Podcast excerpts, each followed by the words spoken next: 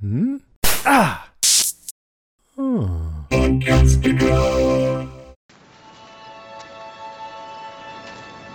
We going on a boat ride? You are. Where? Hydra Island. What's on Hydra Island? The plane. The Ajira flight. The same plane that brought your friends back. Unfortunately, they didn't come alone. And I have reason to believe that some of the other passengers mean to do us all harm. So I want you to go over there, do some recon. Well, that sounds safe. You'll be fine. Yeah? And what am I supposed to do if I run into somebody who wants to do me harm? I'm not worried about that. Oh, you're not, huh? No, because you are the best liar I ever met.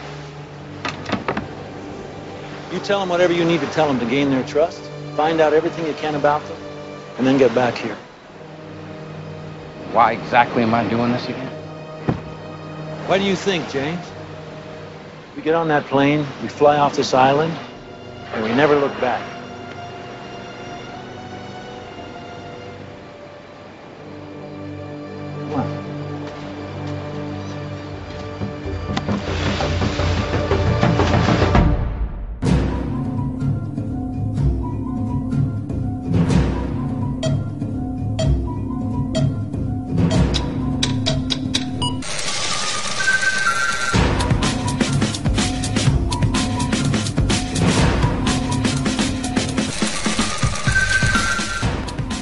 Welcome to another episode of the Revisited Podcast. I'm Ben. And I'm Kristin. This week on Lost, we are covering season 6, episode 8, Recon. Nice. Nailed it. I feel really good about that one. I feel like we don't even have to redo it. You're just comfortable because we just spent an hour and a half uh, talking about our homework from last week. yes. Well, I don't we, we also just spent an hour and a half talking about just nerding out on movies as a whole. Yeah. Yeah. Usually Do you- we talk about much more random shit than that. So do you know what's funny too? So I don't remember. I, I asked you this when we were talking about it. I don't remember if we mentioned our homework to each other on the podcast last week or not. So We should ask People- Jill. People, oh, that yeah, that's true. Joe would probably know. Yeah. Um, so if you're listening and you don't know what we're talking about, apologies, uh, because that means we didn't mention it. Um, but Kristin and I gave each other homework last week of movies that we needed to watch. She gave, she told me I needed to watch Dune, Mhm. and I told her she needed to watch Top Gun Maverick. Which was a And- much bigger deal, by the way. than Dune? Yes. Oh no, the fact that oh the the fact that you Yeah, had yeah, to watch a Tom Cruise movie. Right. Yes, but we both really really enjoyed the movies that we watched so much so that you told me like that that what you told me Top Gun Maverick was like the best thing ever. Yeah. No, that movie was top notch. Was it better than Everything Everywhere All at Once? No, absolutely not. But did it deserve to be in the Best Picture category? Thousand percent. I told you you would love that movie. Well, I I- knew I, I would love wrong. it too. I knew I would love it. I just wasn't going to see it in a theater or streaming anywhere. I had to watch it without giving him money. Got it. Got it.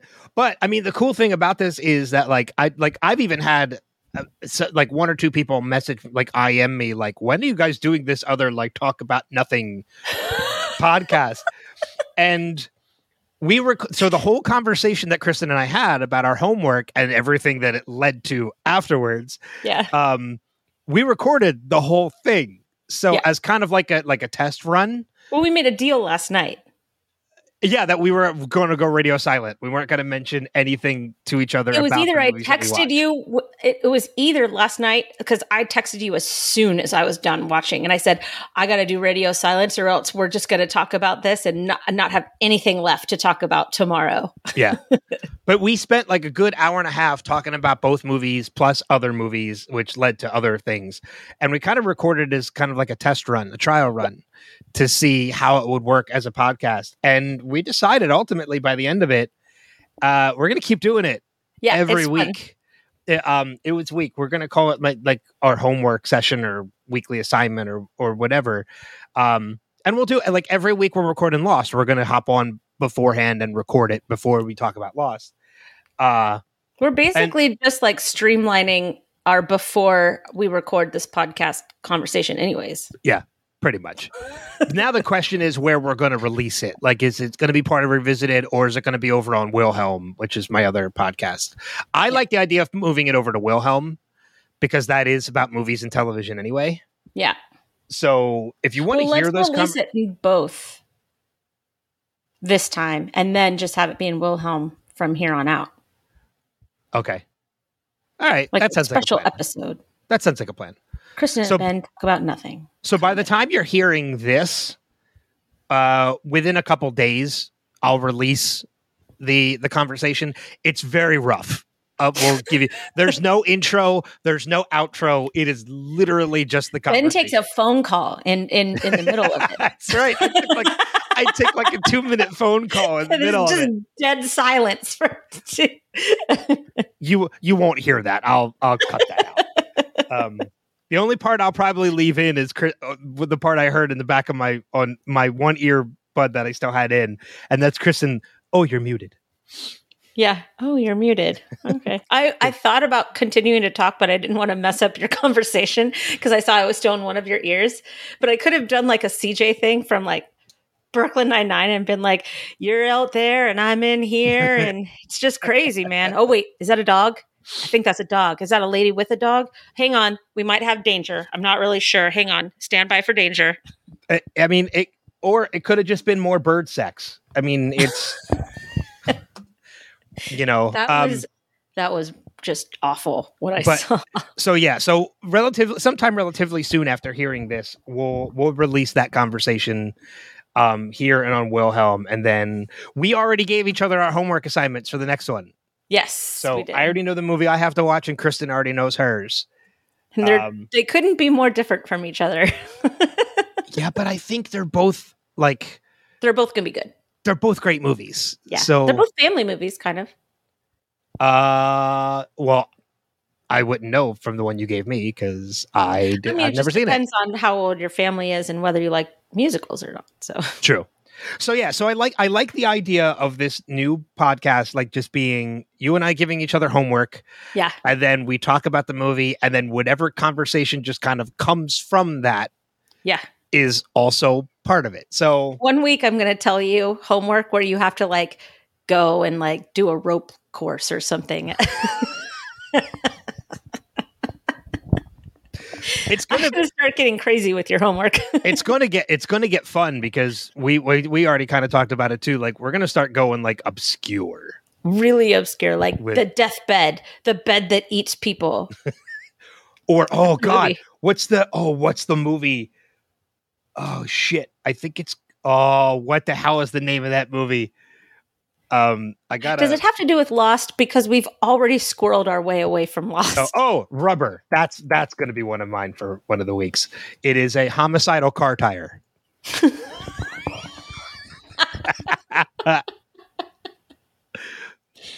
Oh The- my gosh. this- okay. All the right. synopsis of this movie. I'll read it real quick and then we'll get into Lost. A homicidal car tire discovering it has destruct destruct destruct oh god Wow. destructive psionic power sets its sights on a desert town once a mysterious woman becomes its obsession. A homicidal car tire. Hmm. Oh, it's the same sentence twice. Never mind. That's okay. Maybe you'll say it better the second time. You're a jerk. Thanks. All right, let's talk about Lost. um, if you're not already aware, this is a spoiler full podcast. So, um, yeah, so expect spoilers from both. Although I don't know how this episode, I don't know how much we'll get into, um, but we are gonna. It's always a risk. We're gonna talk about stuff that happened before and stuff that is still yet to come Yep. on the series. Uh, that being said. Lost season six, episode eight, Recon. This is a Sawyer episode, which I know you're happy about. Heck yeah, I am. I know you're happy about this one. James Ford episode, Sawyer episode, LaFleur episode.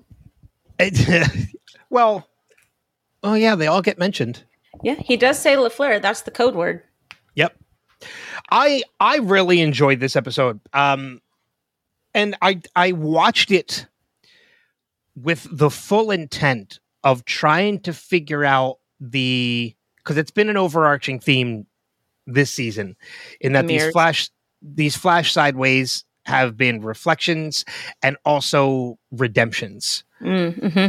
uh and i kind of watched for both the reflection aspect of it was very clear hmm there is a scene where sawyer is flat on looking into a mirror And then he before punches it. before he punches it and shatters it.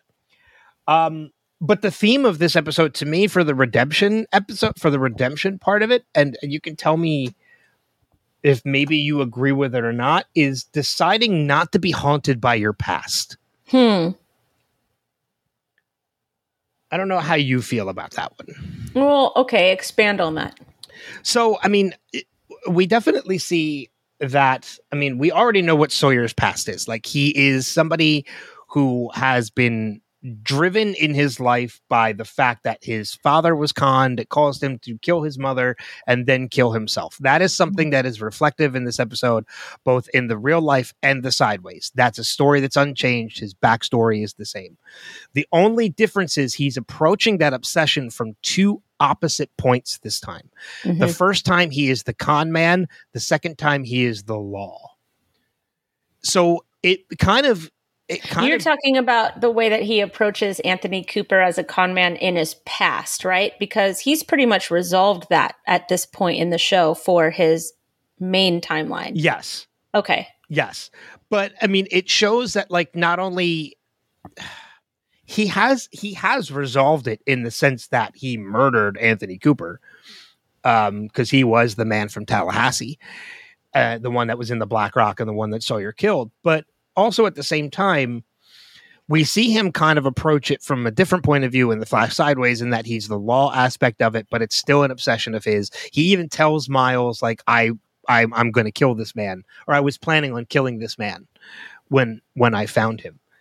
So there's a sense that like it doesn't matter which way you approach it you really shouldn't let your past haunt you if that makes any sense because it doesn't matter which way you if you're ha- if you're haunted by your past it doesn't matter which way you approach it it's not going to change anything Right. without being see- able to let it go And I see that from the Flash Sideways aspect. I'm trying to link that up with Sawyer's main island timeline. And maybe it has to do with him being on Hydra Island, seeing where they were caged up, and that's holding that, Kate's dress. yes that's that's the element i got of it too was from running from the past or like being haunted by your past Mhm. is that's exactly it. Like we are going down basically this is a flashback episode of Sawyer's without showing an actual flashback. Mm, okay, that's a good point.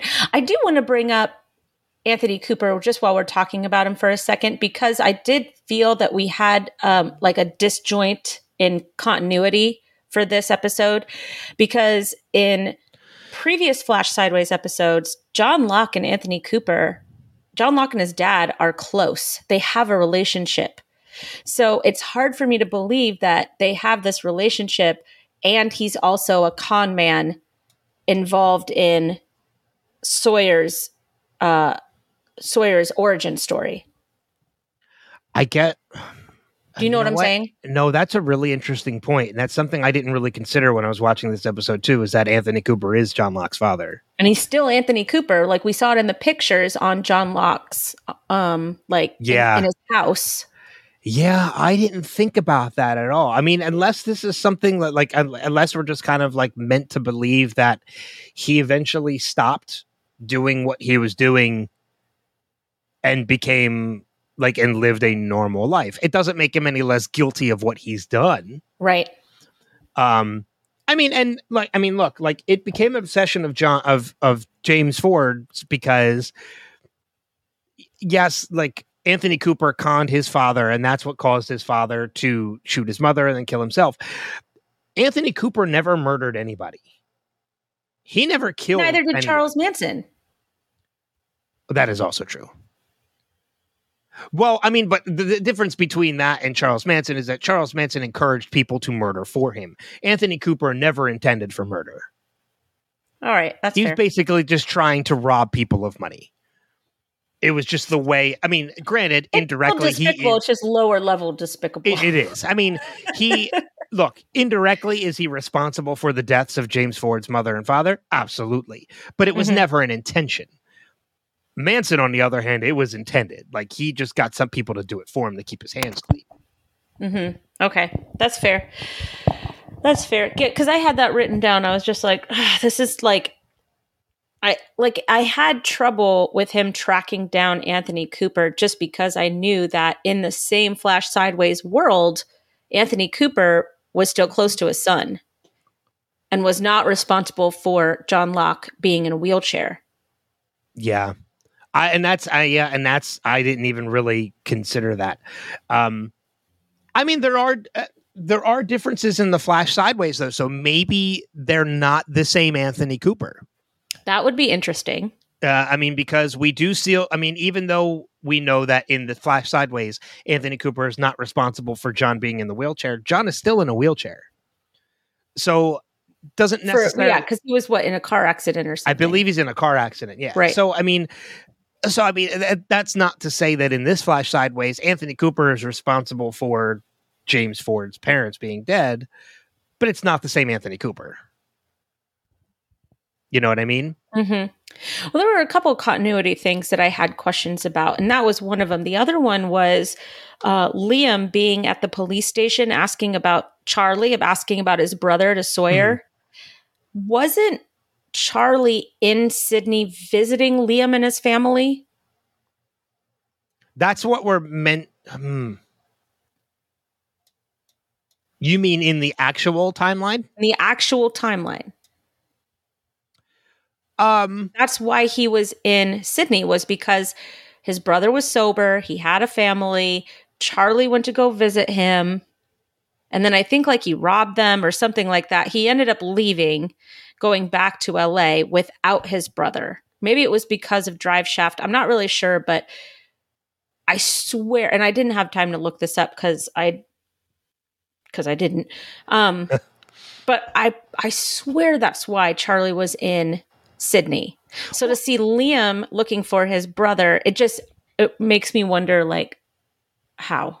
Well, I mean, I think that one could be very easily explained. It's been a number of days since that plane landed, as we know in the Flash Sideways. So, I mean, who's to say that when Charlie was arrested and taken off the plane and taken to, you know, the police station, they call his next of kin, who happens to be Liam. Liam hops on a plane from Australia and comes over to bail his brother out. I think that one's a little easier to explain than the Anthony Cooper. Maybe, I don't know. but again, like there are differences in these timelines. I mean, who's Right. to say he was in Sydney vi- visiting Liam? Right. Right. You know, could have been a completely Well, I mean- different reason.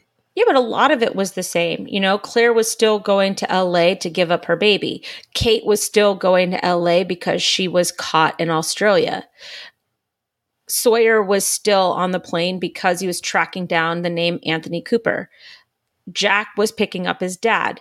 Locke was refused the walkabout. Okay, yeah, you're right. So it seems that uh, the, the the reasoning for them being on the plane never changed. Well, except for Boone, because Boone didn't come back with Shannon. But his reason for being on Australia was still the Was same. the same. Yeah. Yeah. So, I don't know. It, no, I think you're right. I mean, it's it is interesting, but I again, I do think the Liam element is easier explained than Anthony Cooper. okay. um again he could have just been you know once he was arrested you know you call the next of kin or not next of kin you call your emergency contact which most likely was his brother because of their connection to each other in drive shaft and the fact We also had nobody else. yeah so um, i mean i think it's a fair assessment that maybe liam just got on a plane to come and help his brother you know it's i don't As think that's Liam's- out of as Liam's, you know, fictional wife and fictional mother of his children, I would tell him, no. No, you're going to let your brother work out his own problems. Your life is here. yeah it, it'll be But that's me having an addict sister. You know, I had a sister that was an addict, and there's just times where you have to put your foot down. I mean, it'll be interesting once we get to more of because I do think there's more, there's definitely more Charlie coming. Right. Uh, so it'll be interesting once we get to more of that to see. But there's more Charlie coming in Desmond's story. Is it through Desmond's story? Pretty sure. You know, speaking of Desmond, I don't know if you realize this or not, but indirectly, Desmond is in this episode. I don't know if you remember this or not. How? The room that's locked on the sub. Oh my gosh. oh, that's awesome. Yeah. The room that is locked on the sub has a prisoner, and that prisoner is Desmond. Oh, I can't wait to see him.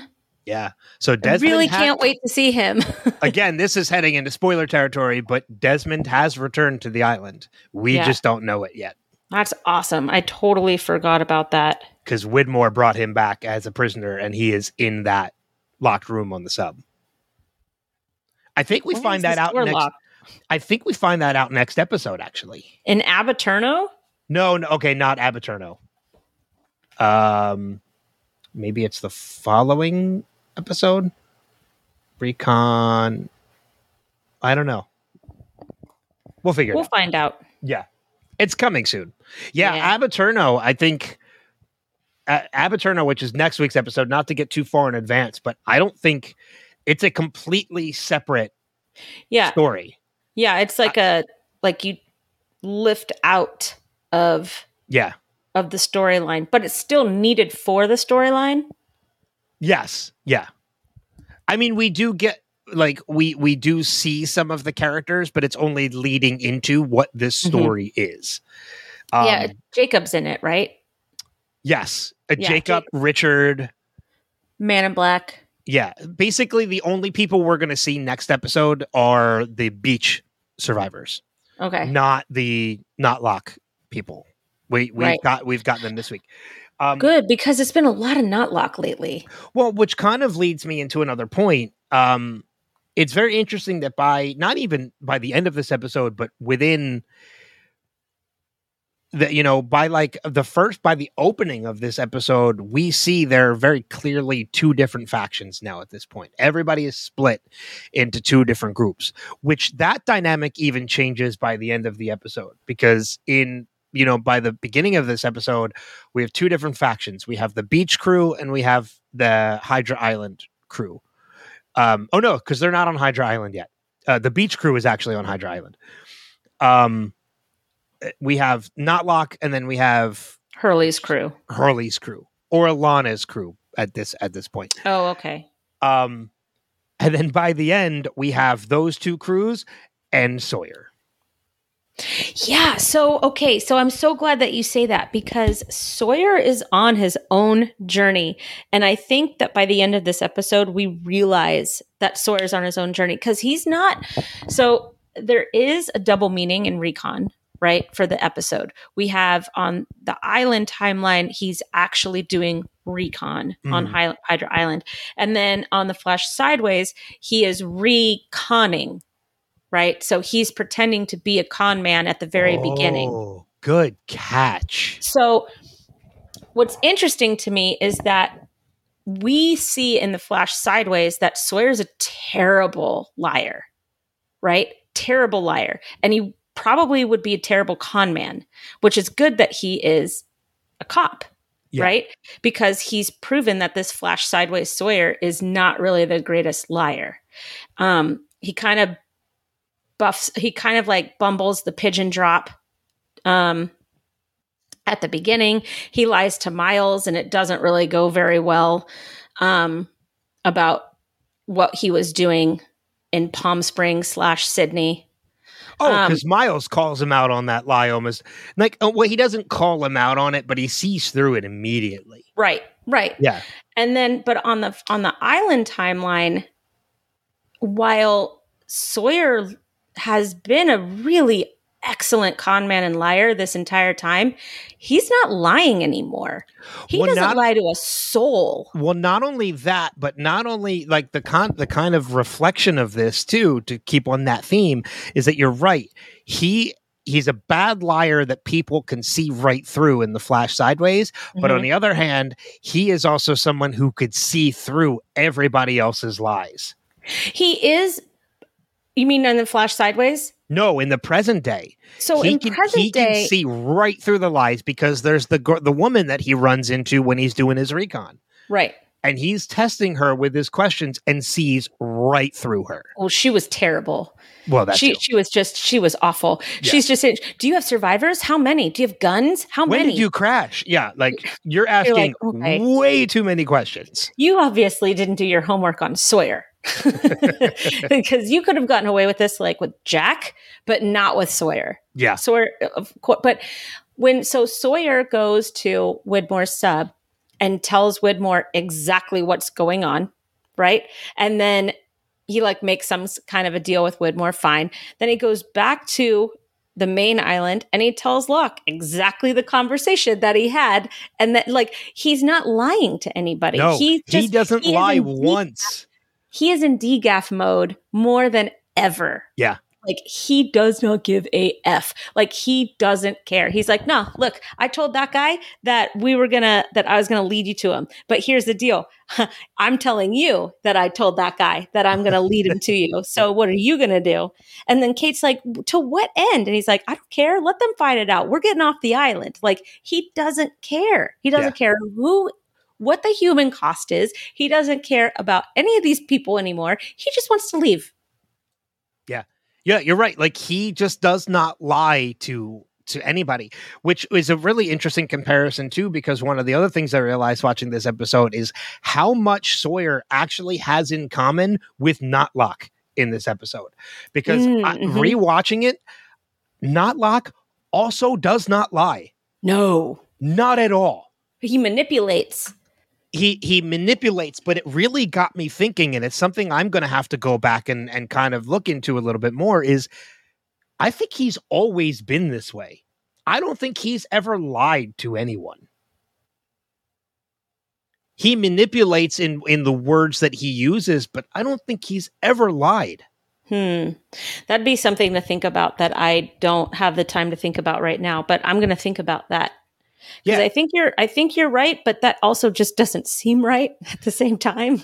but i mean like even like when he's talking to sawyer and he's like well and he tells him like well i am the black smoke thing But that's know? the only person that he's told. He hasn't told anybody else that he's He- the black smoke monster. he has he may not have lied but he has also not told the truth through omission So it's lying through omission, lying through omission because which we tell our children is a bad thing. Because when he when the other survivors of the temple ask him what happened they, he tells them they were killed by the black smoke monster They just, just, didn't ask a follow up question. he's just neglecting to tell them that he is the black smoke monster But if they asked, well, what is the black smoke monster? Would he have answered truthfully? I think he would have. I think it would have been more lying through omission because if you ask a question like that, it's oh, it's something that's truly terrible.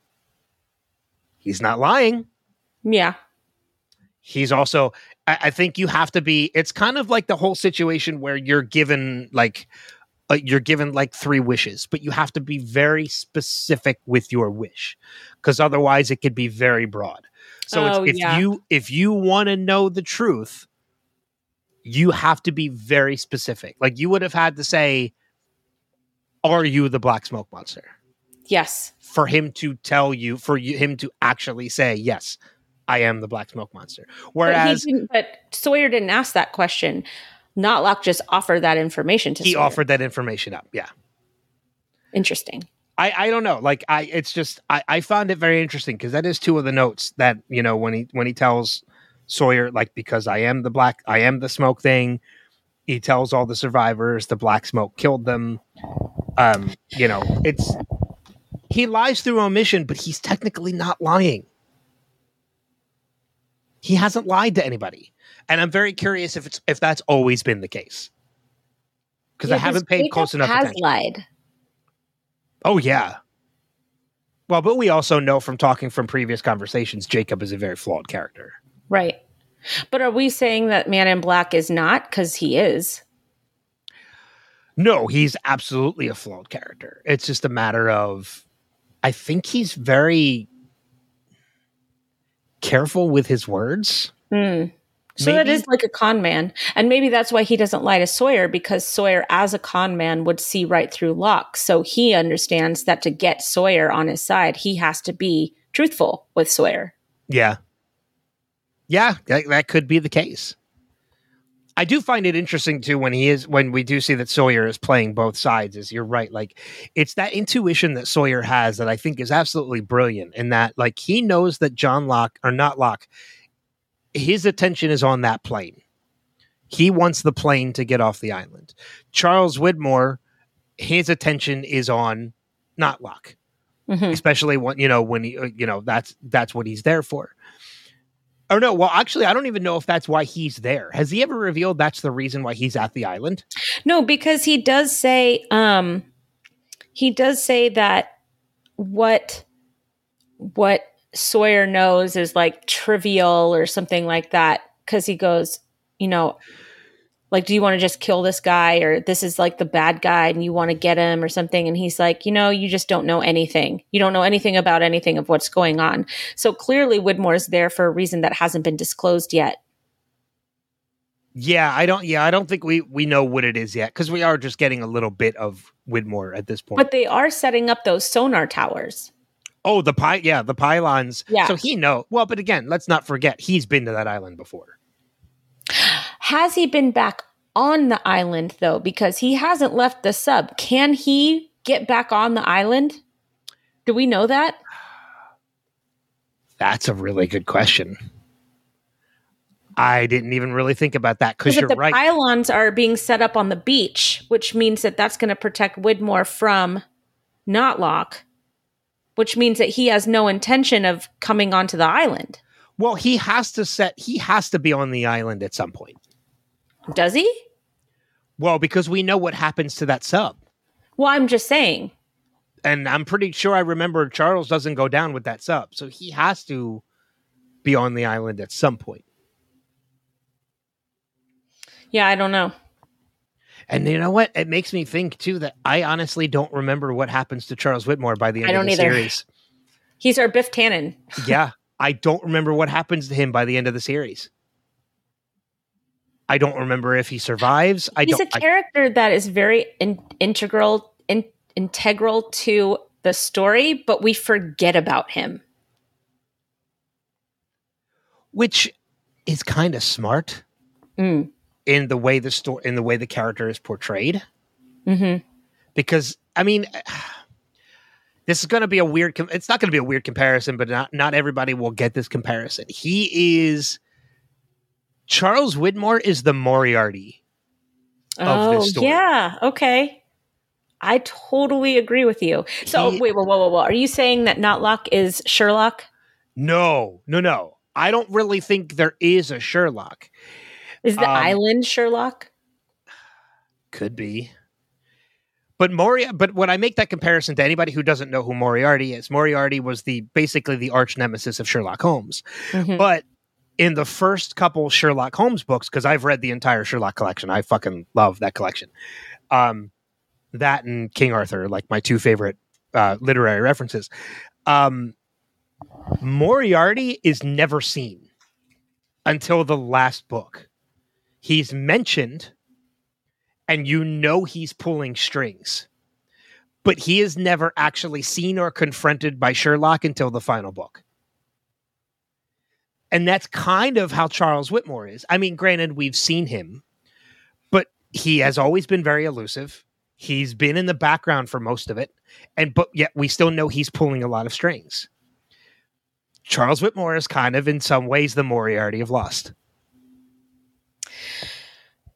Yeah, because you can say all of the same things about Charles Widmore. Yeah. Well, that's what I mean. That's what I said. Like he's been But in the background most of it.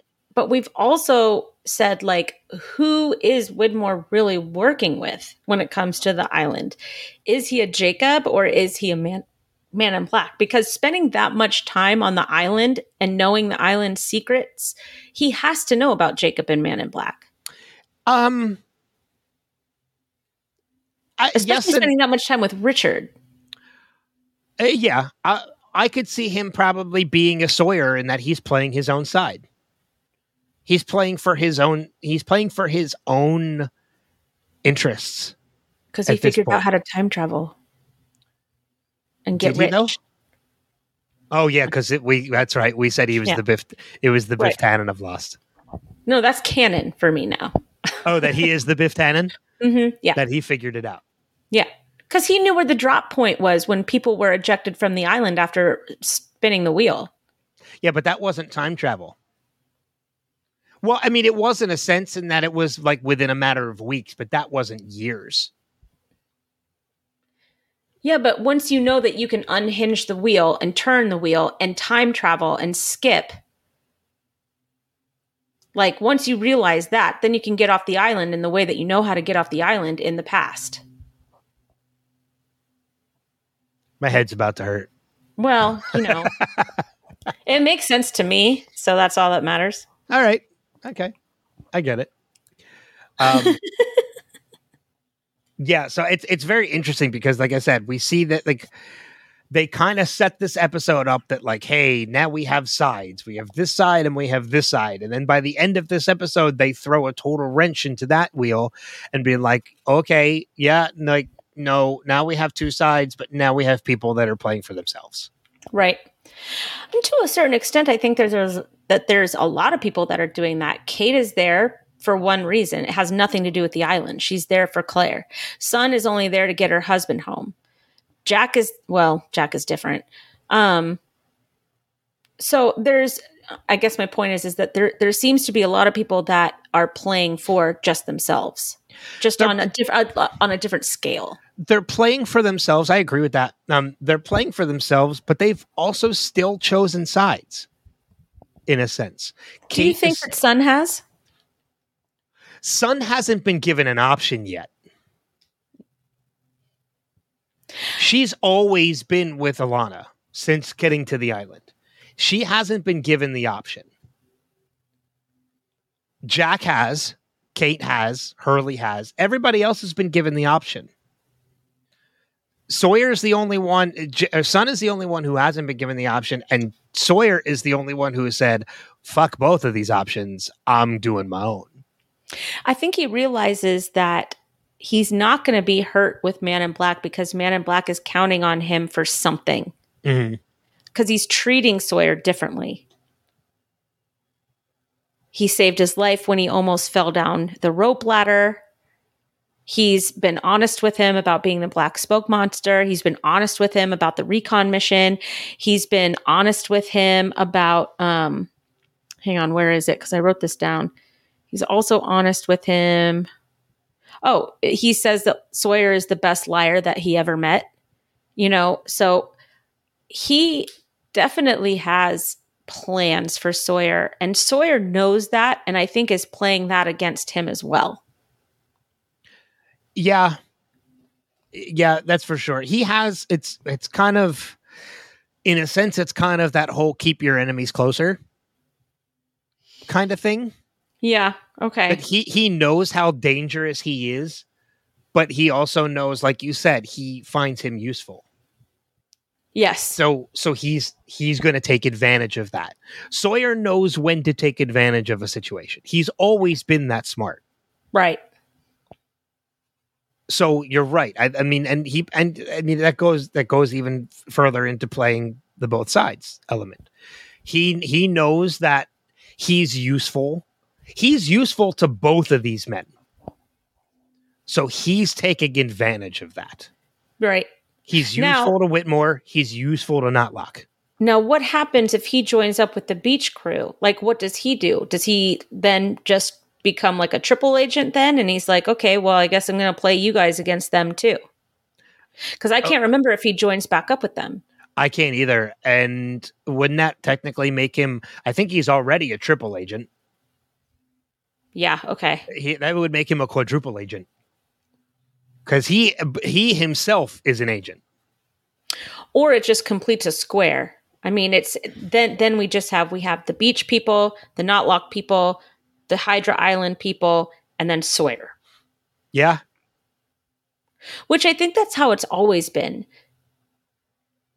I mean, when you really look at Sawyer, that's kind of how it's always been. The only time it wasn't that way was when he was with Juliet What- in the yep. 70s for three years. Yeah. Juliet is the only person is the only time he went he ever had a true partner. It was the only time he ever had stability in his life. I it's it's it's weird because like you look back at that and you can it, it's kind of interesting to look at everything that he's doing right now can still be chalked up to trauma. Yeah. Grief. Yeah. It's yeah, it's acting through grief. He's he's regressing. Big time. hmm So uh, yeah, it's it doesn't make us love Sawyer any less because you still see, even though he's grief stricken and he's regressing into the older Sawyer, you know through the flash sideways that that part of him is still there. The part of him that we grew to love when he was with Juliet is still there. Um, as and the the good in him is still there, and it doesn't make us we because we don't forget that we still love Sawyer. Mm. That makes sense. Yeah, it does. It 100% does. I feel like I'm fumbling my words a lot in this discussion. You know what though? It's because it it's because Sawyer is so complex. And he's a character that didn't start off that way. And the way that Josh Holloway has played this character and the way that the writers have really developed this character over the course of 6 seasons, our most complex character has got to be Sawyer at this point. Well, I I would I would put him on par with Ben, obviously, because Ben is also a very complex character. That's true. Um, but I, I think you're right. I mean, if we had to list like a top three most complex characters on Lost, Sawyer's in that top three. Yes. 100%. Absolutely, he's in the top two. Yeah, I would agree with that. Well, and I love it because they the writers have have put all of these like little elements, this little bread breadcrumb trail in place over six six seasons. You know, we see him in the early seasons that he is reading a lot, right? And all of a sudden we start paying attention to what he's reading, right? And it all connects with what's going on with him. We see that he he is able to have a stable relationship with Juliet. We see that um he's a really smart, clever guy because of the fact that he's a con man, but also, you know, he's really quick with his um his nicknames, right? And those nicknames oftentimes are literary references. Hmm. So with Sawyer, to me, it's like he was already a very complex character that we just didn't pay attention to in the beginning. He was like the dirty guy that stayed in his tent, hoarded all the stuff, and he just read books. But it's not until you actually sit down and you see the books that he's reading, how the the names, the nicknames that he's calling people, um, the allegiances that start to change, the growth that happens after time, his connection with Kate and his connection with Juliet. These are all these these small little moments that build up to a huge character arc and a redemption story. And it's beautiful. He is he is a character you're right that who flies very much under the radar in Yep. towards the beginning of the series. And it's kind of like i'll put it to you and i'll make like another very weird comparison. Um have you ever like been driving somewhere and it's a route you've taken a hundred times before? And then all of a sudden one of these times you notice something that's always been there but Mm. you never noticed it before it could be Mhm. like a restaurant or a store or something like oh i didn't know there was that i didn't know that was there before Right. and then every time you take that route from now on every time you pass it you're reminded i didn't know that was there but now i know now i notice it every time it's there Yeah. that's kind of like sawyer Yeah. he's that he's that storefront that has always been there right. But you're so concentrated on the main objective that you don't see what's also like right next to you. and then once you notice it you can't help but notice it every time Right. so Right. so Sawyer is, is is well, I think we all know this. Sawyer is my favorite character by a mile. Oh, yeah. Um but this particular episode I think really sums up everything that Sawyer's been through. And I really think that this episode was very beautifully written. Well, there's a lot of callbacks in this episode too. Um, did you see the books? So I have notes about the books. Because the because the I I'll just I'll mention mine and then I'll let you kind of take over. Um, the books that are on the dresser when Charlotte is going through are three books he has read on the island. There are also three books that are important to this story. So it's, it's Watership Down, Lancelot, Watership Down, and Wrinkle in Time. Lancelot, and Wrinkle in Time. So hang on, let me get to my let me get to my notes. hang on. We're I will say there. while you're looking for your notes too, I will say just kind of going back a little ways, um, because she she doesn't get um enough credit, but uh, it was so great seeing Jodi Lyn O'Keefe in this episode Yes, I agree. That was fun. that as was the fun. as the woman he was trying to con. They had a lot of chemistry for like two minutes on screen together. Yeah, I think anybody has chemistry with Josh Holloway, though. It's hard not I- to. I could see that. But Jodi Yeah. I, Jodi Lyn O'Keefe is one of those great character actors.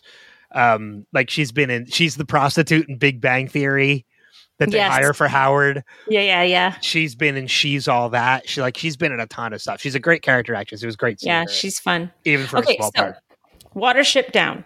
Okay. The first book that we said is on his chest, right? So the novel's about anthropomorphized rabbits searching for a new home after one has visions of death approaching their oppressive society. The rabbits find what they think is utopia, but discover that it is a farm with traps and snares. They find that they have to live together or die alone while establishing new rules by which to live. A Wrinkle in Time. A Wrinkle in Time, the story follows Meg Murray, a teenager who travels in time and space with her younger brother Charles Wallace and her friend Calvin O'Keefe. Their mission is to rescue her father, who is a scientist being held prisoner on an alien planet dominated by a large dark cloud known as the Black Thing. Hmm. Lancelot tells the story of Lancelot Lamar, an attorney who finds out that he is not the father of his youngest daughter. Lamar kills his wife by blowing up their house. He ends up in a mental ins- institution with his memories where reality and the past get blurred for him. well i mean and again like uh, i get how important these are to the story but we've talked about these books before Right. But at this point, to to remind us of this Yeah. again, they're, they're telling us that what we are seeing is still not what we are seeing. hmm you know and there's still foreshadowing that is still happening um in this in this story and then there was one other thing hang on there was one other thing with little house on the prairie where is it in my so notes? i i have notes on that as well um okay go ahead the so the episode of Little House on the Prairie he's watching is with Michael Landon's character. the daughter is worried about losing her parents, Mhm. and the advice that he gives her is to stop worrying about what's going to happen and just live each day. right Um, which is you know so like stop worrying about things or you'll miss half your life. right Um, and that's pretty much the the message that Sawyer takes in that moment too, because that's the moment that he goes. He attempts to apologize to Charlotte, which is the woman that Miles set him up on a date with, um, and he, the woman that he kind of freaked out on when she found the Sawyer folder. And it also leads him to eventually be upfront with Miles about why he was in Sydney, why he was in Australia, why he flipped out on Charlotte, and the truth Right. about his past. i love the fact that Sawyer and Miles seem to have become best friends over the 3 years that we didn't see them in the 70s and they're they're partners in the Flash Sideways Mhm. just kind of solidifying the fact that these two were meant cuz they're both con men. And they're both also, but they're also in very similar roles too, because they were both in security for the three years they were in Dharma, and now they're in law enforcement. Right. But they're the same they're they're they're people of the same kind of thread, right? Yes. They're both con men, but they both have like really troubled family histories and it, their family histories kind of define them. Although it's interesting because Pierre Chang is working at a museum in the Flash Sideways. He's not like no island is mentioned, even though the island has been mentioned before in the Fla- in the Flash Sideways. Have we seen that yet? He already said that the reason why uh, oh, Charlotte. That's right. yeah, worked with his dad at the museum. That's right. Yeah, there's. I mean, it's the the, callbacks and and everything that are in this episode that kind of are pertinent to Sawyer are are fantastic. And it's kind of like we talked about the mirror that he looks into in the locker room and he kind of and that he punches and he shatters. And it's kind of almost like it's kind of like a metaphor for shattered reality. Mm. Um in a sense that uh, one okay, I'm- I'm trying to think of how I can properly put this because I do I do honestly feel like I'm kind of stumbling over my words. I think you're doing episode. great. Keep going. Uh, Birth thank that you. brain baby. um it- it's kind of foreshadowing as to when we find out what these flash sideways actually are Okay. in my Yeah. opinion in my Okay. opinion because Sure. these aren't reality Right. these I are kind of wish it was though. I really enjoy the Flash Sideways oh, more too. than I did the first like couple times I watched it. And it could Oh, be you mean- because we're analyzing so much this time Yeah. around. Uh, and again like i think because one of the things that i never took in all the previous times watching this series that we're really starting to focus on now because of it is how the all of these flash sideways lead to the redemption of these characters so that Mhm. by the end when they move on they are legitimately able to do so right. um and now kind of looking back at that and seeing like okay these are how all these characters are are finding closure and redemption so that they can get to that point makes these flash sideways more interesting to watch Yeah, I would agree. Well, and I love the fact that all these characters are still very connected to each other. And I noticed that more so than the other Flash Sideways episodes, it seems to me uh, that Sawyer has more connections to these characters in the Flash Sideways than any other character. well i mean so i mean if you take account of the ones that are in this episode obviously you have miles you have charlotte you have pierre chang indirectly Mhm. uh you have charlie indirectly through liam right? you have kate which is a Yep. very obvious one by the end um You have Locke through Anthony Cooper. Okay, yeah, you have Locke through Anthony Cooper, And, then, I get- later we get Juliet.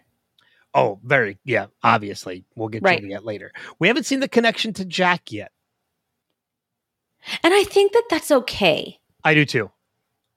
I don't think that they need a connection because I don't feel that they are connected in real time. I I I can agree with that.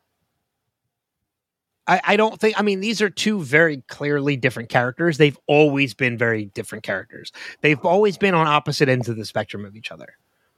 But really only when it comes to Kate. Kate has really been the only thing that connects them. Right, because they only had in my opinion, of course. I mean, I'm sure there's different views on this. But if it wasn't for Kate, I'm not sure that they would have real animosity towards each other. I think that they would have worked probably just fine together. Okay. All right, I can yeah, Because Kate played both of them.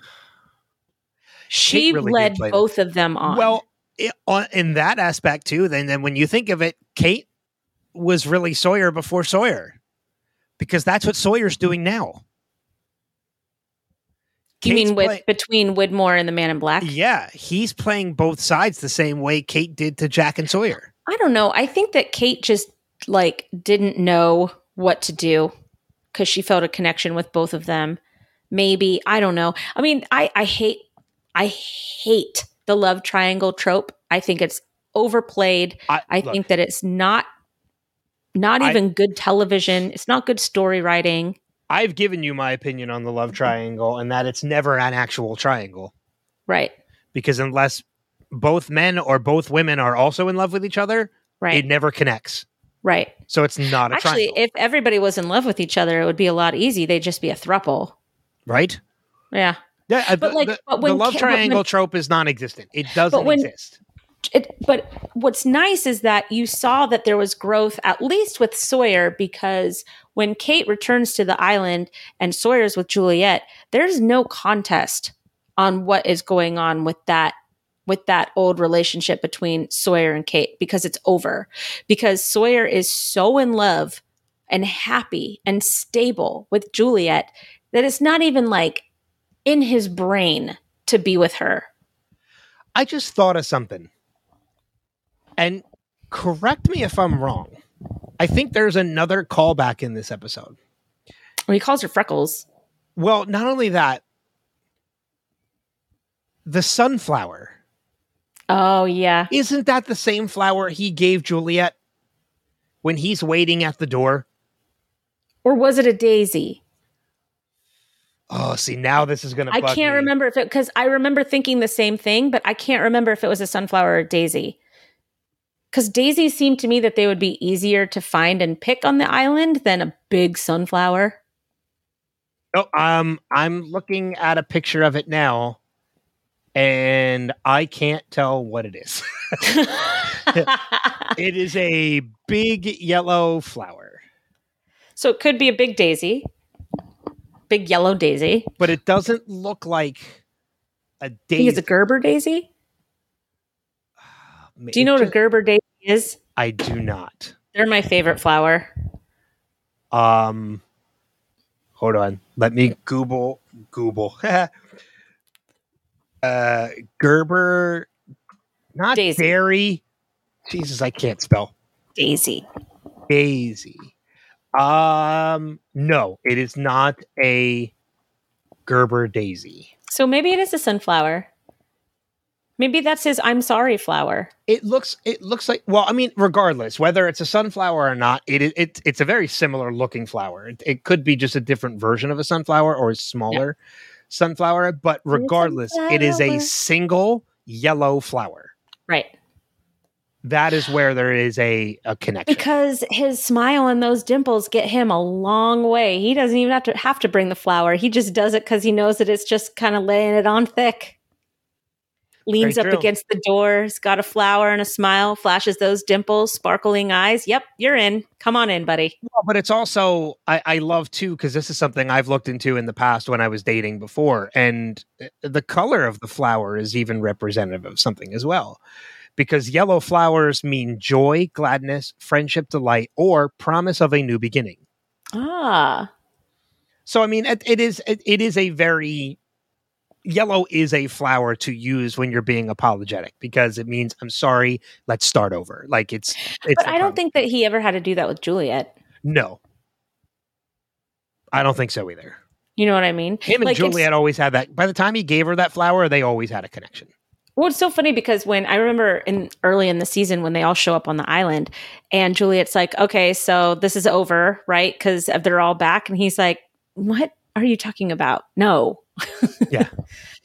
you know. So I don't know. It was it it it was weird, and I think a little out of place to have him revisiting his time with Kate in the bear cages fondly, considering the fact that he's still You said Like the name of the major- podcast. Mic drop. That was for Steve. um that's really funny um so you know to me it was a little out of place but i guess they needed to make a connection between him and kate just to get the story to move forward a little bit Mhm. but for him to call her freckles and for him to kind of hold the dress and remember what happened in the bear cages and blah blah blah it just seemed a little out of place given kind of the emotional state that sawyer's in Um, yeah, no, I, I, I can see that. I, I think again, more than anything else, I think all of these things were just kind of, again, it, it's kind of like Sawyer is retraveling his own road. It's the reflection of, you know, a- again, it goes back to the being the haunted by the past, in that he is, he's basically walking down the road he's already traveled. Here I go again on my own. Sorry. Never thought we'd get a Whitesnake reference in this podcast, but who's Going down the only road I've ever known. We're gonna get sued by Whitesnake. Whatever. No, we're not. um. What else you got? Hmm, All right. So let me see. So we did. We mentioned Lafleur being the code word. That was a very quick reference, and you know Sawyer being a cop. Jodi Lyn. We got all of that. Sawyer's names in this episode. James Ford, Sawyer, Lafleur and LaFleur. Sawyer. Yep. And Miles has always called him Jim, both on and That's off true. the island. Yeah. Yeah. Um. There. So there's a.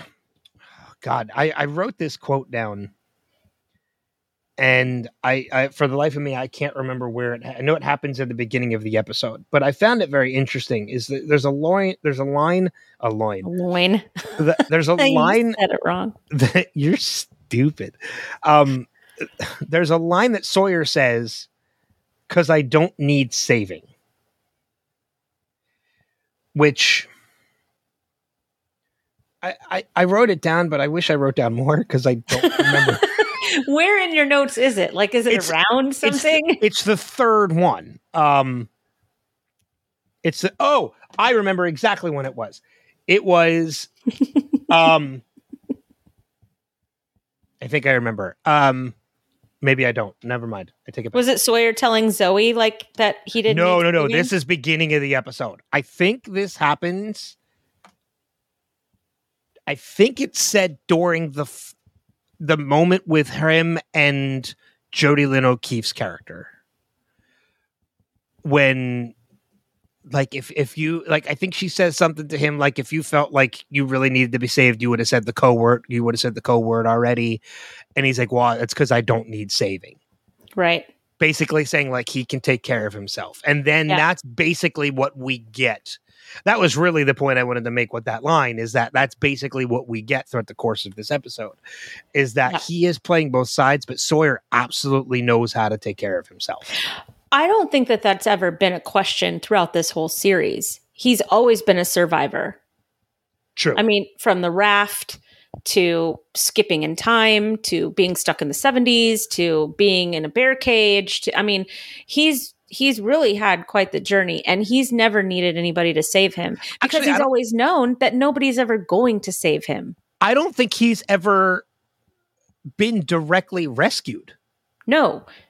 Because everybody wanted to save Kate. They didn't want to save Sawyer.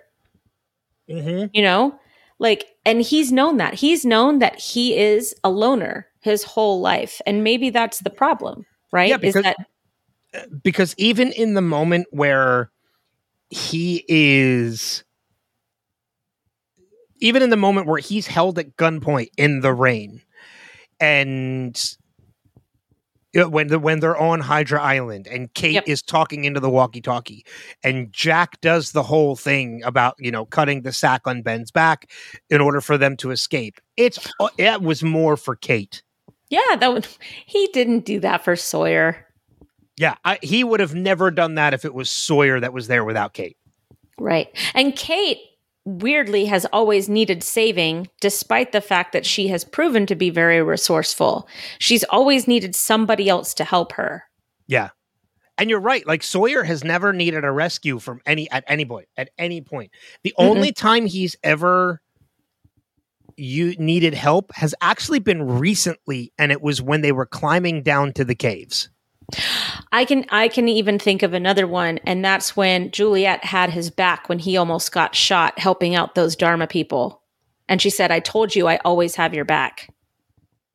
But that was he was that was also accepted at that point too. Well, no, I mean that was a partnership. He didn't need saving, but that was that was the beginning of him realizing that while he didn't need it, he had a partner. Yeah. Oh yeah. Absolutely. Yeah. So I mean, it's it, yeah. It's always been very clear. Sawyer has has never needed help from anybody, and and Mhm. again, it goes back to that line that I mentioned because when he says to her character, "I don't need saving," Right. because I don't need saving. He never has. No. He's al- he's always been a survivor. But that's all oh, that's somebody who also has never had anybody to depend on. I mean, losing both of his parents at 9 years old, that's those are formative years, right? So he has learned very early on that he can only depend on himself. So he closes himself off and he becomes this loner con man kind of character as a result. Yeah. And you know, he does tell uh Charlotte at some point, I said I knew that I had reached a point in my life where I was either going to be a criminal or a cop, and I chose cop. You know, so he's very self aware. He knows that you know those are two very lonely professions too being a cop can be a very lonely profession if you choose not to have a family because your life is the job same with Mhm. being a criminal your life is the job Yeah. But it also it also goes to show too that it didn't matter what choice he made and what path he took, he was still haunted by that moment in his life. It was still something that stuck with him. It was something he was never going to be able to let go. right You know, and that's kind of goes back to my whole point about the the theme of this being haunted by your past is that it didn't matter whether he was a con- a criminal or a cop, it still haunted him. right well he's always been haunted by his past always Yeah. but he's good at compartmentalizing Yeah. Yeah, that's for sure. Um I I think I really only have like I don't really have Do you have any other main points cuz everything else I have is kind of very I quick do, and it has of- to do with claire and kate and Sayid That's one of my my notes. So go ahead and I'll just throw in mine. So my main thing, because I, I know that we're going to talk about the other stuff, but the main thing, my third note down is we now know Sayid is beyond repair because as Claire is trying to kill Kate right next to him, he's just watching. Mhm. Like could not care less what what the end result of that is. And that is not the Sayid that we've come to know. And it pisses me off because I hate the ending that they gave Sayid. I hate it. I hate it with a fiery passion. I I'll agree and disagree. I don't think he's beyond repair because if he was beyond repair, we wouldn't have gotten the ending that we get for Sayid. I think it would have been much more. I think it would have been much different if, if he was beyond repair. The fact that he, and again, this is going into spoiler territory a little bit too, but the fact that like when Sayid meets his end, it's a sacrifice. Okay. Uh, and. I, I- think that shows that th- there was still something left.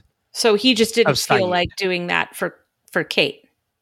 I don't think he ever really felt like maybe there was. I don't think he's he has started that journey towards ref- realizing there's anything wrong with him. I think he's okay. still so close minded, close minded at this point that he doesn't realize there's something wrong. Well, I, or Mhm. like he he realizes there's something wrong, but he just doesn't think he doesn't realize yet that he can move past it.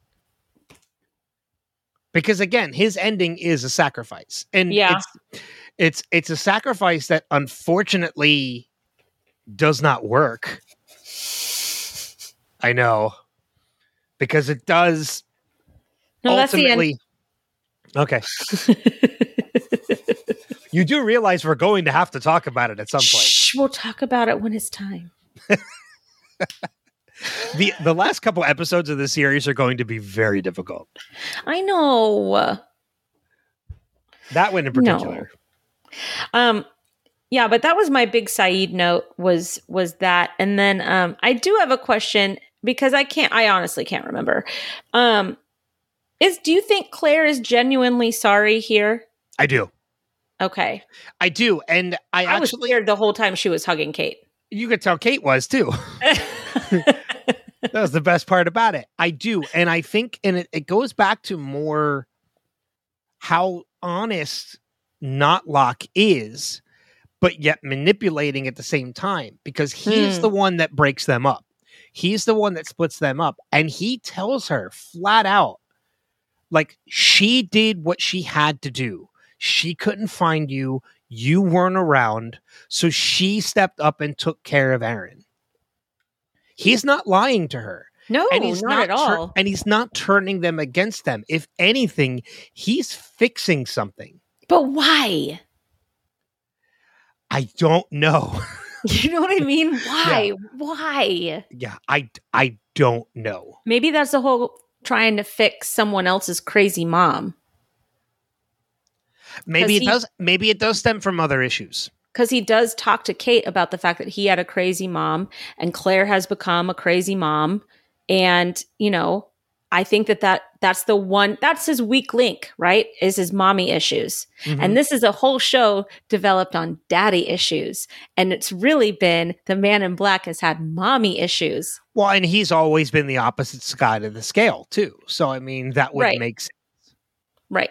But Yeah. it's interesting how that all of a sudden flips in the last half of the last season. It becomes all about issues with the mother instead of the father. Mhm. Because even when you look at um, John, John Locke, and Anthony Cooper, it seems that they're fine. Right in the flash sideways. Miles and his father seems that they're fine in the flash sideways. In uh, in Jack's flash sideways, he he comes to a sort of acceptance about who his father was with his mother when they're Mhm. looking for the will. So it- it's interesting to me how it's just it's all kind of lined up in the fact that we've resolved these issues with the father in the flash sideways and it really becomes more about issues with the mother. Yeah. Which I mean, in essence, like we kind of, you know, we're we're gonna talk about like we're gonna talk about this more in the next episode, but these flash sideways have been just that. They've been these different realities. They've been these reflections on what we've already seen in flashbacks before. Right. Whereas this next episode is going to be an actual flashback.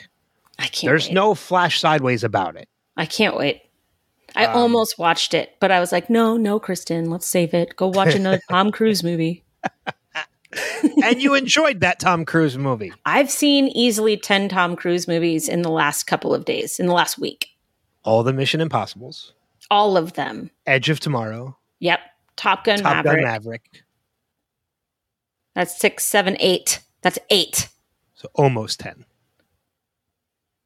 That's a lot. It's a lot of Tom Well, Cruise. I almost had to watch the original Top Gun, and I, you know, thankfully chewed myself out of that bear trap.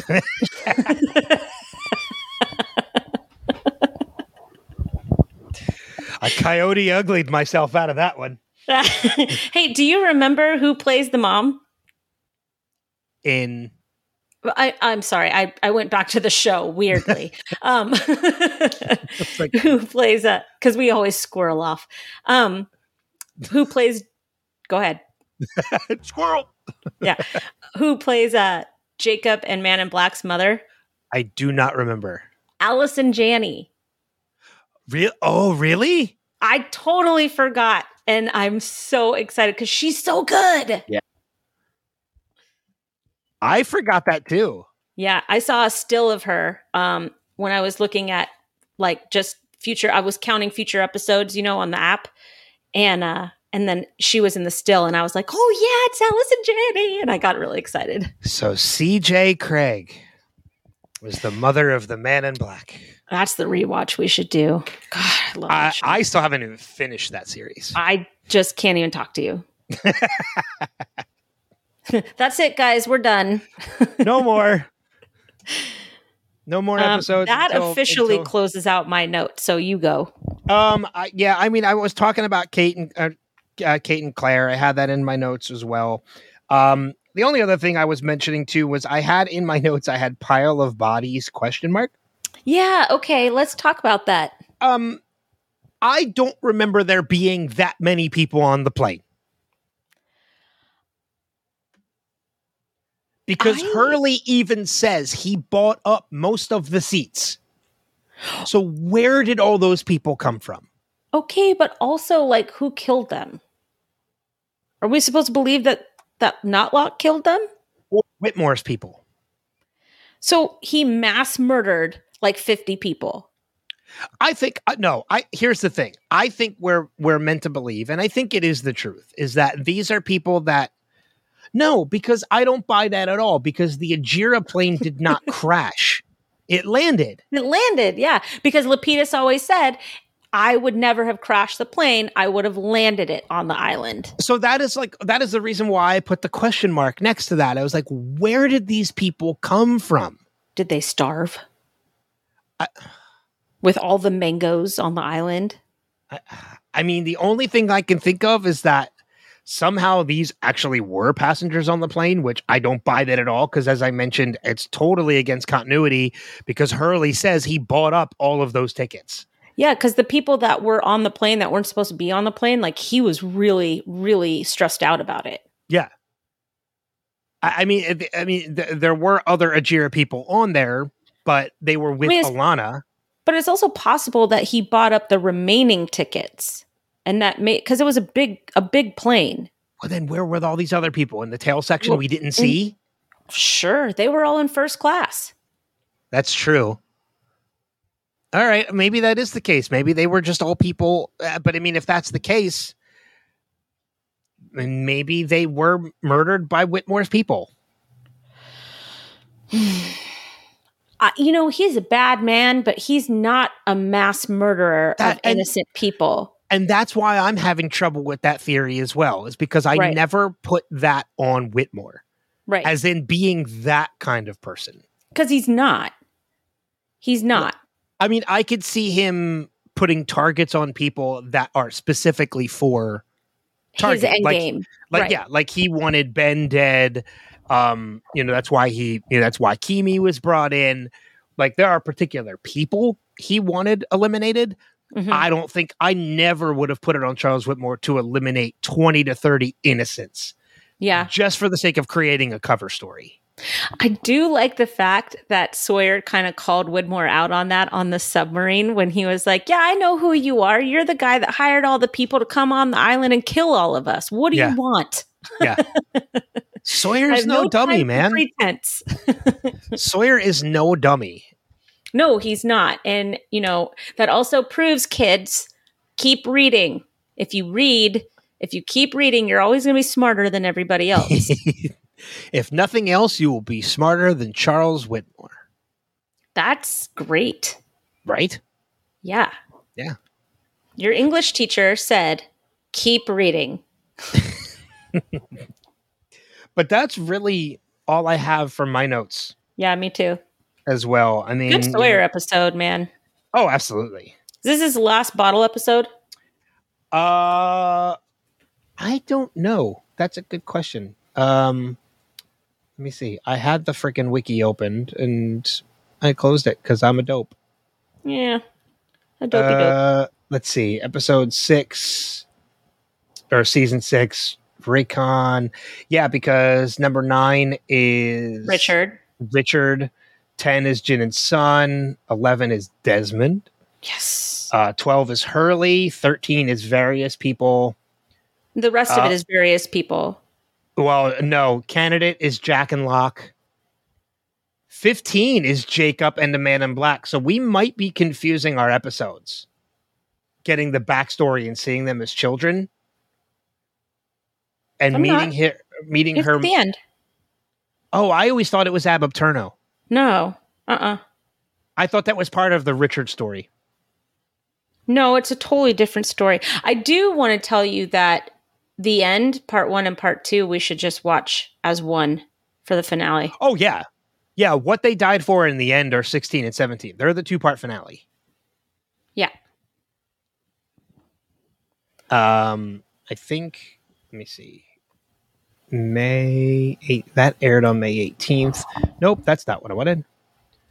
And then, although they did air in two. No, no, because the end is an hour and a half long episode.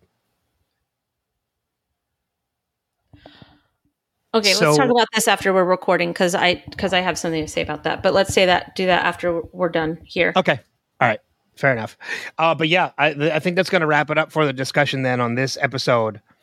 Uh, next episode, as we mentioned, this is an episode we've been looking forward to for a while.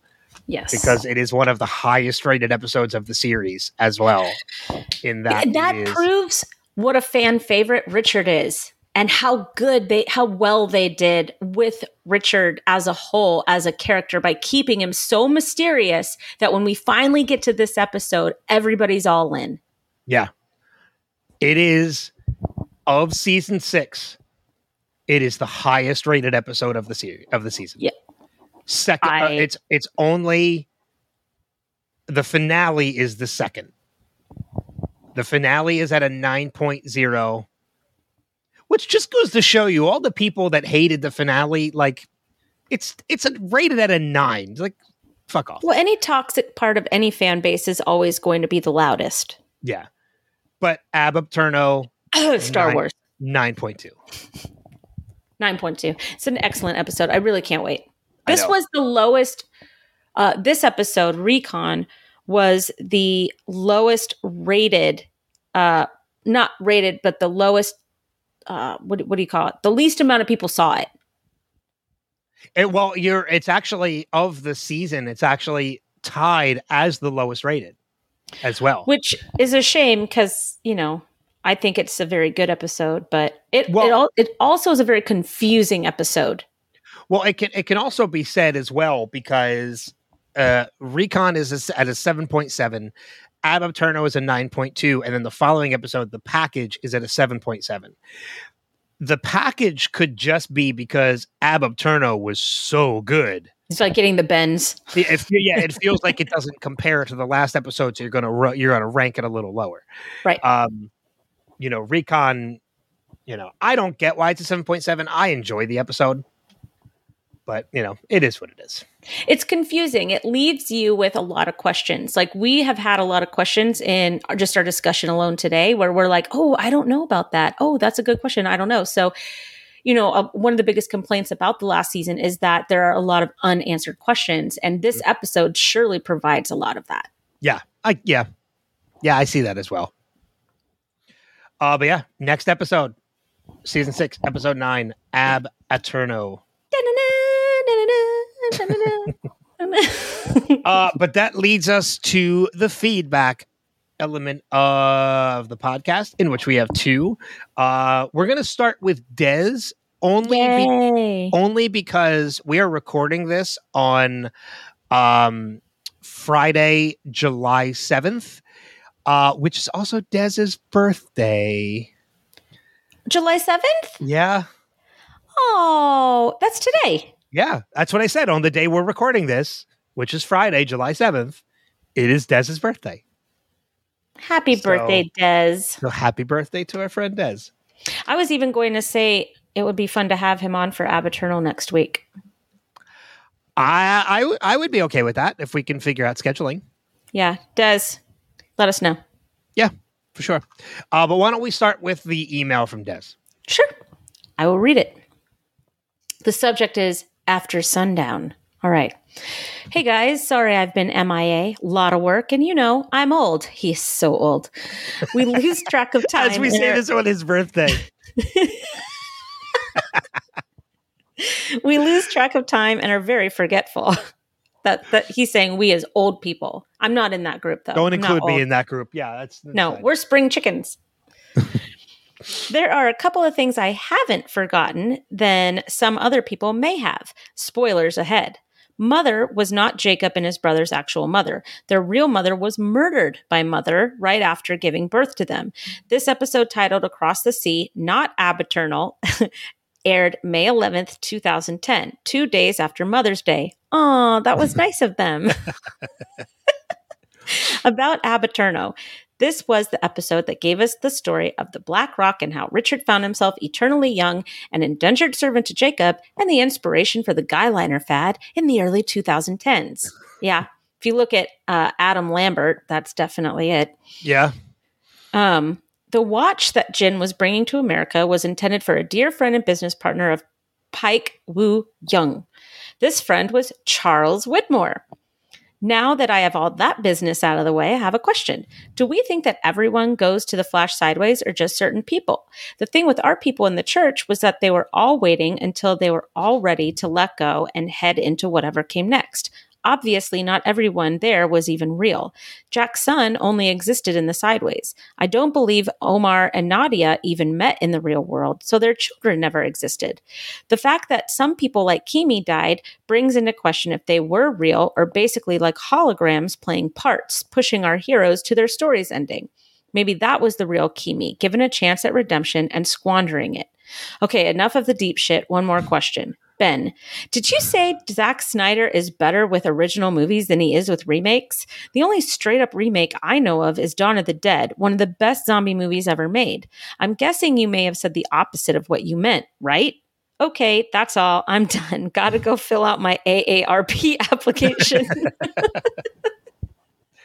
Um, addressing the Zack Snyder thing first. Um, I don't think what I said was correct either way. I don't think I said what I meant, and I don't think the opposite was true either.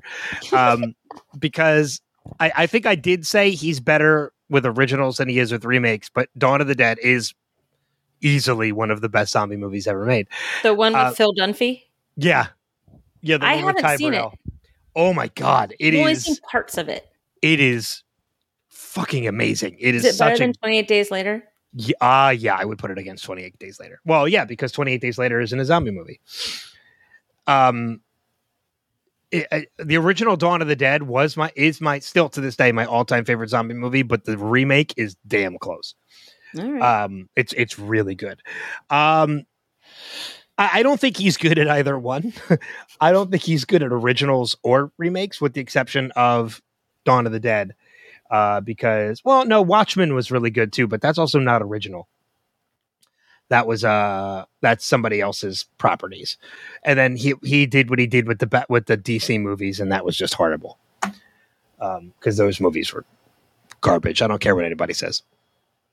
The DC. I'm not going to argue with you, so Yeah, I don't know if fine. you were looking for that. um in regards to his questioning of do we think the flash sideways goes to everyone or just certain people i think it's just certain people I love the idea of the like adversaries in the flash sideways being adversaries from the island to like fill in that spot to get the, the, that character to where they need to go. I think that's brilliant. I think that's a really insightful observation. So I appreciated that part of his email. well not only that but i like the idea of also on the same note also the possible theory that maybe that was Keamy and not just someone that like the flash sideways threw in to fill a role but maybe that was actually Keamy that was given a chance at redemption but he squandered it like because like, of the as that- connection that. the watch had to Keamy and Charles Widmore and the fact that Widmore hired Keamy to go onto the island. Yeah. So maybe Keamy was given a chance at redemption too, but just didn't pass the test. That makes sense. Yeah. I think if there's any one person that could that could be Truvor, it's Keamy. Yeah.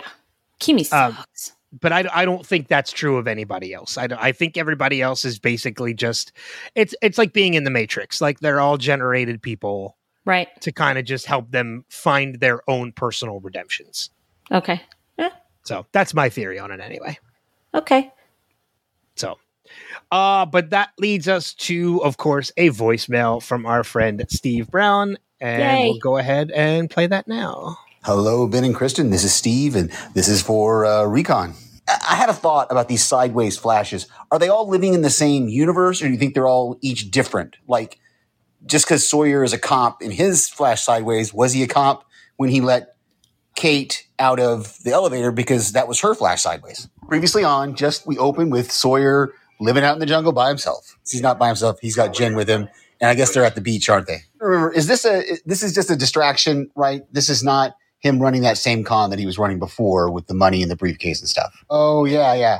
He was gonna try to get the husband. Oh, and Miles is his partner. I totally forgot about that. And Claire still has her creepy fake baby. And Kristin, I can answer your question about Lapidus. The reason he's on the island is because he's the only one that could land a plane on the island. Remember? And I think he takes off in it, doesn't he? Miles' dad works at a museum. And not Locke just admitted to being the smoke monster to Sawyer. Uh, Recon, Locke just, not Locke just said the title of the episode. Mic drop. Oh, it's Charlotte. What that point was, James, where you decided to be a cop in this life and a criminal in the other. Oh, the cages from season two? Yeah, right? Three. That they were held in. And man, this is bringing back him some memories. And now we finally get the confrontation between Claire and Kate. Man. And a slap from Locke. Excuse me, not Locke. Ooh, are these the dead people from the plane that Sawyer just found? Charlie's brother. I don't remember this Zoe and what her storyline is, so I'm, this is all completely new to me. So these must be uh, Widmore's people, right? They just came out of the jungle with the guns that Zoe whistled for. Okay, so Claire has had quite a change of heart. She's gone back and forth this episode. One minute she's holding Kate's hand, and then the next minute she's jumping on her to beat her up, and now she's crying on her shoulder. Okay, so Sawyer's going to honor his deal with not Locke, but not Charles Widmore. Ow, and he's coming clean to Miles in the flash sideways. And they just got smashed. Oh, who hit them in the back? Oh, it's Kate. Okay, how exactly does Sawyer think he's going to be able to drive a sub? Anyway, next week. Uh, yeah, that's a good question. He can't fly a plane, but he can run a sub. I don't know. Does he have sub experience from the three years that he was with the Dharma? Oh, that's a good point. He might because I mean, I don't- with that. He's dealt with a sub before. Right. I mean, that's like grasping at straws. I realize that, but at least there's like maybe a nice little thread that that explains that. I don't know. I Or like he's Steve. just so dead set on leaving, he doesn't care. I like Steve's theory that these are all different universes, but I don't think that's the case at all. I think everybody's in the same.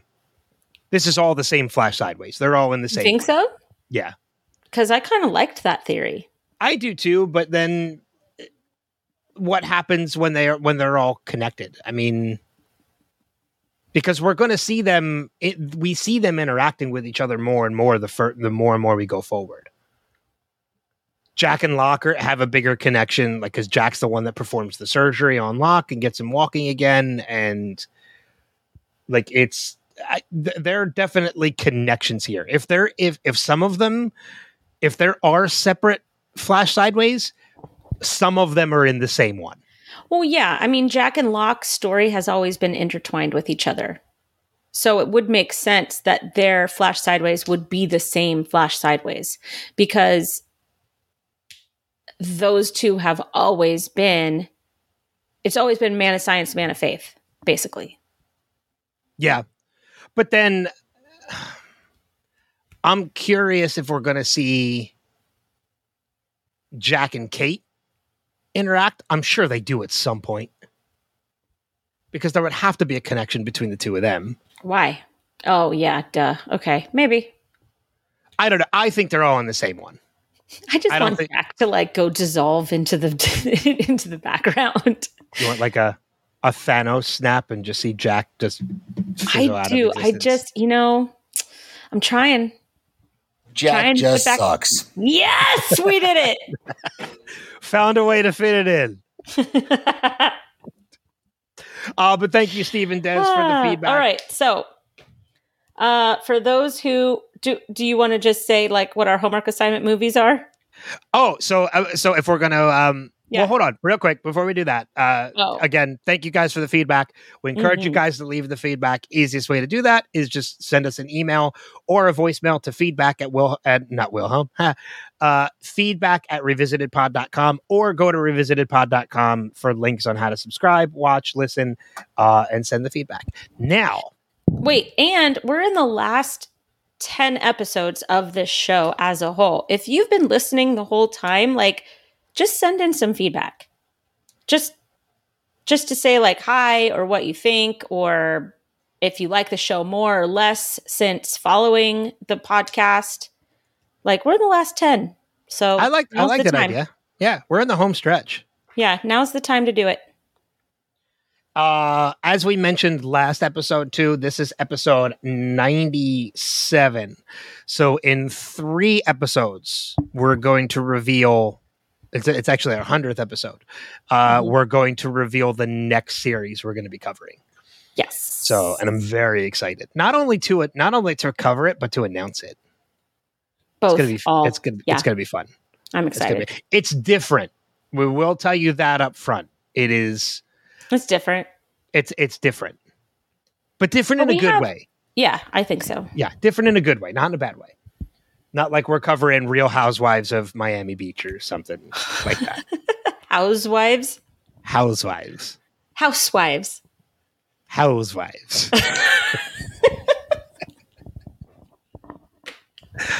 I'm from Philly. I speak a different way.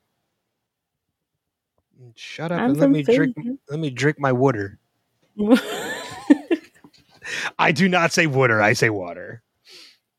That's like people like that are from are from Toronto. You know that you're from you're actually from Toronto. If you say Toronto, you know that you're American. If you say Toronto, Well, that's also like if you're from this area in Pennsylvania, there's a river here that like if you're not from here, you don't know how to pronounce it properly. And it's like uh, the you'll see people you'll hear people say like, "Oh, I just crossed over the Schuylkill River." It's like, "No, it's Schuylkill." It's Okay. Schuylkill River. Schuylkill. Not That's like people from Schuylkill. Pennsylvania. When we we used to live near Lancaster? somebody that was from Pittsburgh area, Oh. and um, they were big Steelers fans, and she called creeks cricks. Oh, we do that here too. No, mm-mm, that's not right. That's not right. That's not That's not right. a crick. That's not. That's not. That's not right. Uh, You have a crick in your neck, and then there's a creek in your backyard. I call them creeks, but there are people in this area too that call them cricks. It's weird. But that's also if uh, just one more too. If you're in this area too, there are people that call it Lancaster, and there are people that call it Lancaster. yep. It's Lancaster. Well, we had a neighbor in our old house, uh, in our old neighborhood where we lived before here. Uh, they were from Pennsylvania as well. They were from Lancaster and um, Lancaster. Lancaster, and that's what they called it. And I was always like, okay, I guess so. Yeah, it's But Lancaster. everybody, It's not yeah, everybody has their regional dialect. Yep. Exactly. Um, so on the note of the the whole recommendations and our homework and everything, um, I, I don't have any recommendation because I was concentrating so much on watching Dune. Do you recommend homework. Dune? Oh yeah, Okay. yeah. Because I recommend Maverick for sure. Okay. Um yeah, so uh, you know, as we mentioned, we gave each other our homework. Last week was Dune and Top Gun uh, Top Gun Maverick. We've already given each other our homework for the next conversation. And again, we're Yeah. going to record the the first one is going to be once I get it edited, it's going to be on this feed and the Wilhelm feed. But going forward, all f- further ones, if you want to hear these conversations every week, we're going to put them on the Wilhelm uh, feed. Yeah. So easiest way to do that, wilhelmpodcast.com um, is where you can find all those episodes and subscribe and you can hear those conversations every week. That said, our homework assignments for this week. What was the movie you assigned to me? I assigned to you In the Heights. Which I I already know I'm gonna freaking love. Yeah. Because it's Lin Manuel Miranda Yeah. and Anthony Ramos and Yeah. a bunch of other people. So like I and Stephanie I, Beatriz. Oh, that's right. Yeah. So um and it's actually the musical that Lin Manuel Miranda did before Hamilton. hmm It's what put him on the map. Yeah. I and I've unlike Hamilton, like I went into Hamilton com- almost completely fresh. I had heard like one or two songs. Like Yep. I knew throwing not throwing away my shot and I am Alexander Hamilton and before watching the musical and then I was I fell in love with it. And like now I know Like All the songs. does. in the heights, I know nothing. I'm going in completely fresh. I have I'm not really heard excited. I have not heard one piece of music. I don't know one character name. Nothing. I think you're going to like it. I really do. I think you're going to like it. It's different. It's very different from Hamilton. I like Lin Manuel Miranda, so He, everything I've- he does is brilliant. I've been told by a number of people we resemble each other. That we look like each other. I look like him. He doesn't look you like me. need a like lot more hair, dude. Well, that I, yeah, that too. Put on a wig and a little like cap, and then we'll see. I could do I could do Hamilton for Halloween That you should do just to do it. just to see if I could do it. Yeah. Yeah. Um, which I guess is the movie that I recommended to you. Yes. What is that? uh, is a favorite of mine. I've loved this movie for you for years, and I'm excited for not only for you but your family to see it because it is a family movie. It really is. Uh, I recommend it. My recommendation, my your homework from me this week is Real Steel Okay. with Starring Hugh Jackman and Evangeline Lilly. and Evangeline Lilly from Lost. Mhm. Um, And I wa- and I was played the trailer for it, but we already agreed that we're not going to do that going forward. yeah, exactly. Um, and you know who else is in it as well is Kevin John Durant. Hamm, right? Oh, Well, no, no. Anthony Mackie Oh yeah, yeah, yeah. is in it, but Kevin Durand, aka Martin Keamy. Perfect. So we have a lost connection. Yeah. Any lost in the Heights characters in, in the Heights? that. Just to Oh, let you know. No, right. No lost connection, and that's fine. And Mar- and uh, Kevin Durand is an absolute jerk in Real Steel as well. Perfect. So Staying on brand. but yep, we will we will record our thoughts on those movies uh, as we watch them over on the Wilhelm feed starting next week. Uh, WilhelmPodcast.com. Yay, yay. Any final notes? No, we've been talking so long. I'm done. We've been uh, this this recording itself because I have to cut it into two separate Three episodes freaking hours. over three hours. Yeah. Yeah. So- But we spend this amount of time with each other every week. True. This time we just recorded it. This time it's just timed. Yeah. exactly. Uh cool. So with that being said, again, we're we're coming to the end. We're in the home stretch. Um episode nine, Ab Aeterno is next. But thank you as always for being a part of this whole thing. Thank you for watching, listening, subscribing, everything that you guys do. But until next time, we'll see you guys further on down that rabbit hole. Take care. Bye.